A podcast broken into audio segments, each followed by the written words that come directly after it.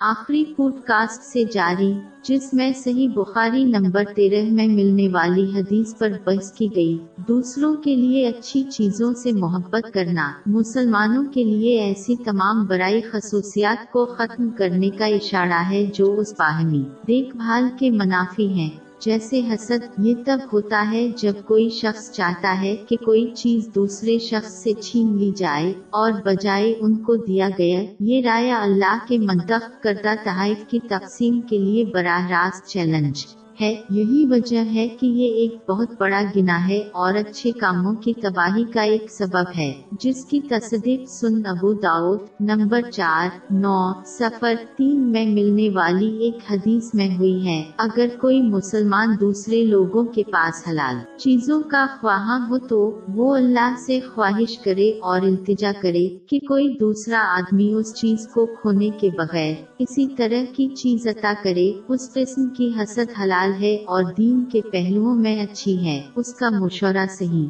مسلم number ایک آٹھ نو چھ میں ملنے والی ایک حدیث میں دیا گیا ہے، جس میں یہ مشورہ دیا گیا ہے کہ مسلمان صرف ایک ایسے امیر شخص سے حسد کرے جو اپنے مال کو صحیح طریقے سے استعمال کرے اور ایک عقل مند شخص جو اپنے علم کو اپنے اور دوسروں کو فائدہ پہنچانے کے لیے استعمال کرتا ہے۔ ایک مسلمان کو یہ خواہش کرنی چاہیے کہ دوسرے لوگ دینی اور حلال دونوں دنیاوی نعمتیں حاصل کرے در حقیقت جب کوئی دوسروں کے لیے بھی اس کی خواہش کرتا ہے، یہ انہیں اللہ کی اطاعت میں سخت جد و جہد کرنے کی ترغیب دیتا ہے۔ اس قسم کا صحت مند مقابلہ اسلام میں ایک اچھی چیز ہے۔ باغ تراس تو نعمتوں کے شائقین کو چاہیے کہ اسی سے رغبت کریں۔ اس حوصلہ افزائی سے ایک مسلمان کو ان کے اپنے اعمال کا اندازہ کرنے میں مدد ملے گی تاکہ ان کے پاس موجود کوئی خراب خصوصیات کو تلاش کرے اور اسے ختم کرے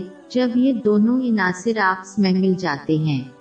مانی اللہ کی اطاعت میں جد و جہد کرنا اور اپنے کردار کو پاک کرنے سے وہ دونوں جہانوں میں کامیابی کا باعث بنتا ہے، لہٰذا ایک مسلمان کو لازمی ہے۔ دوسروں کو اچھی چیزیں حاصل کرنے کی خواہش کرے ان کے ایمان کے ذریعے، نہ صرف ان کے الفاظ کے ذریعے۔ امید کی جاتی ہے کہ وہ مسلمان جو دوسرے لوگوں کے لیے اس طرح سے فکر مند ہے، اس بات کو یقینی بنائے گا کہ وہ دونوں جہانوں میں اللہ کی فکر حاصل کرے، اس کا اشارہ۔